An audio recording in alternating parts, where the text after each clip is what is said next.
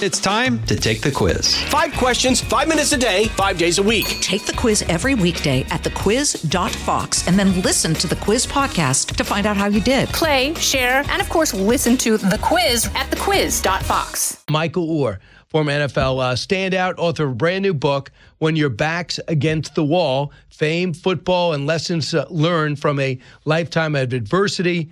Uh, Michael Oher, longtime Raven, uh, now author.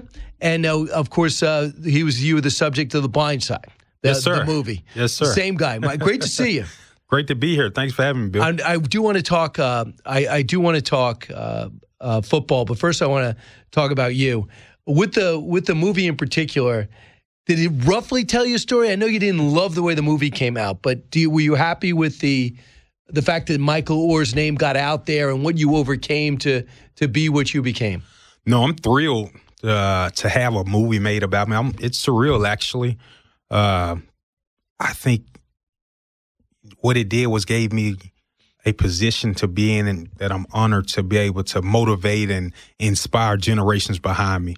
Um, no, it, it- other things led to me, you know, saying uh, where people may, may think I don't like the movie, but no, being where I'm from, the roads that I had to travel, uh, to have a movie made about you that inspire the world know your name, uh, you can continue to have uh, a great platform to give back and writing books when your back's against the wall. My new book, so no, uh, it's all it's all good, and you know I'm I'm still chasing greatness and trying to make it happen.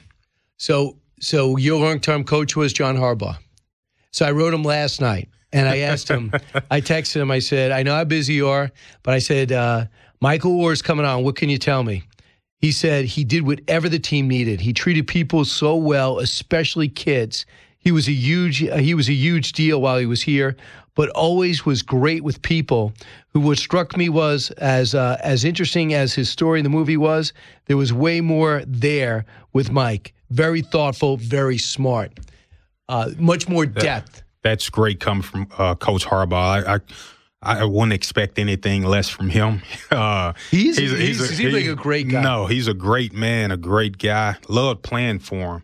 Uh, hard nosed, my type of coach. Uh, you know, every day is going to be a war out there on the practice field, and you you know, dealing with, in sports, especially in the NFL.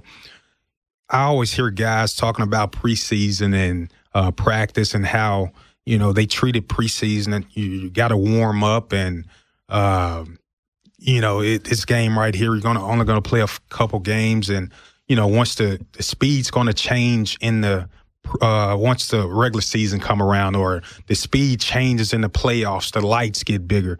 The speed never changed for me because of the Coach Harbaugh. I mean, preseason it was a real game. Preseason game number two. These were real. These were playoff type uh, atmos- atmosphere games for at least for it was for us in the trenches, the defensive line, offensive line. We went out there trying to win every game. And that's the that was the Ravens mentality. That's Coach Harbaugh's mentality. And uh, I, I know they were on the streak for 16, 20 reg, uh, preseason wins, and that's the mentality he had. And that's what I loved about him. Every day, That, I mean, be the that's why the one thing they were the most consistent winning team you guys were in the NFL. That's why he's got the job for all these years. It's almost unheard of. You it's hard. It, no, no, I, I get it, and it's hard to find. He's gonna, he's gonna every day. It's about fundamentals. It's about technique. It's uh, about being relentless on doing the right thing, and that's why I, when I talk about football, and it's only going to be a five, six teams who's going to be in the running year in and year out.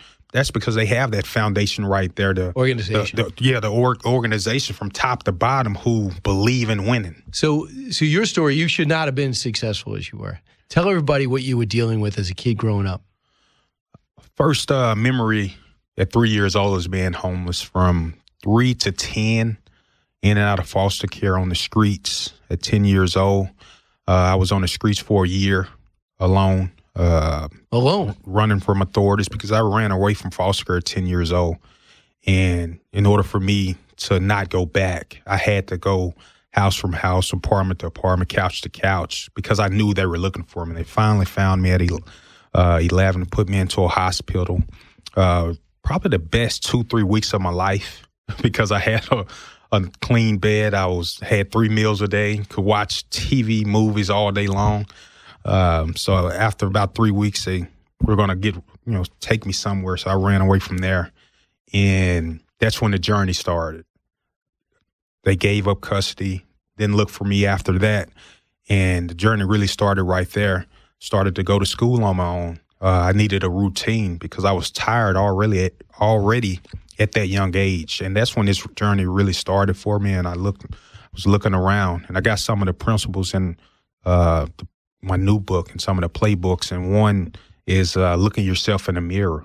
And I knew at 11 years old, I'd seen so much. I knew no drugs, one, violence, drugs, guns. violence, everything you can imagine. Uh, I knew the people around me couldn't save me. So when I looked in the mirror, I said, "It's going to be up to you. You have you have every answer. You have you know right from wrong. You have all the tools uh, that you need."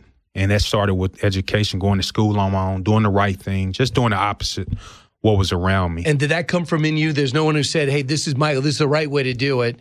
These guys don't have your best interests. Uh, going to uh, do things that are going to break the law and get you in trouble is going to be negative. I mean, it seems obvious, but you made that decision on your own at 12? On my own at 12, 11, 12, uh, because I, I'd seen so much. I was, like I said, I was tired. Right. And I made the conscious decision to just do the opposite of When did, when did you realize you were smart?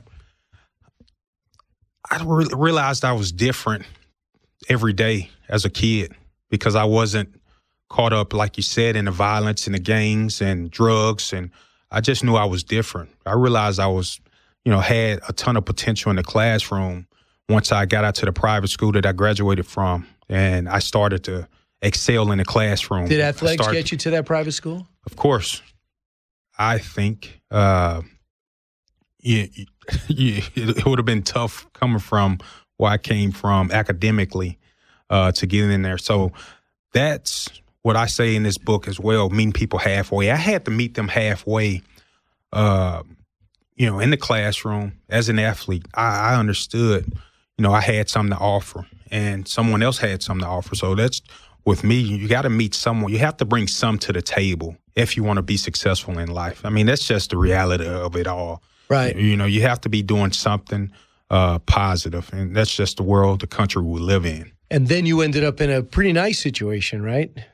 In high school?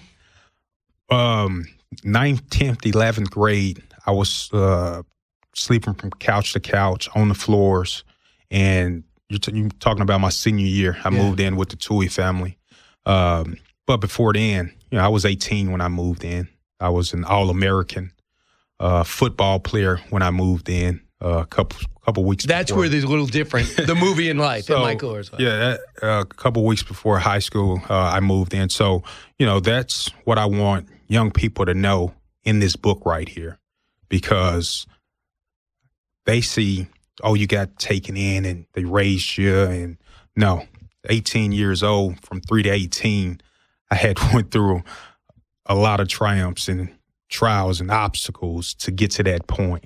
Yeah, I guess you have a choice, Michael. At one point, it's like life's against me. Life sucks. I don't. If no one cares about me, I'm not going to care about them. I'm going to do whatever I want. And in others, it's the survivor instinct. I'm going to do whatever it takes to be successful. Uh, I'm going to show them. Right. I'm going to show the world. You're not going to discount me.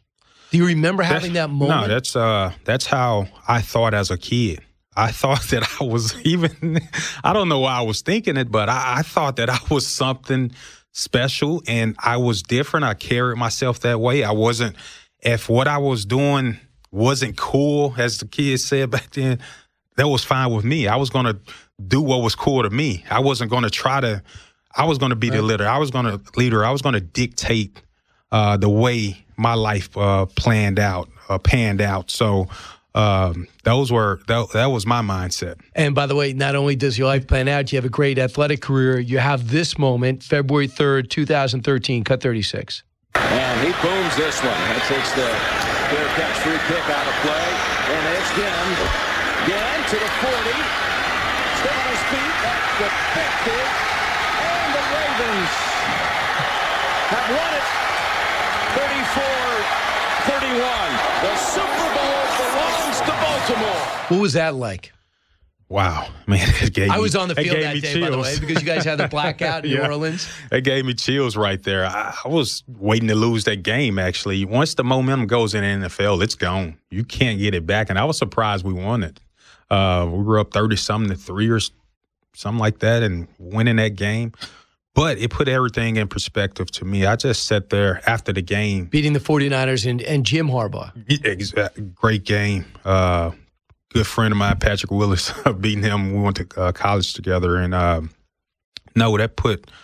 I just sat there and thought, and I thought about what it took for me to get to that point. And football is the greatest game in the world. You sit around as a kid. I can remember paying for. I had to sell newspapers as a kid, and I would pay someone five bucks to record the Dallas Cowboys, and I would watch it once I got back home uh, as a kid. That's how much you love the game. That's how much I loved it. I didn't have anything, but I would pay five bucks to uh, for someone to record the Cowboys. We went through oh so many losing seasons. I need my money back.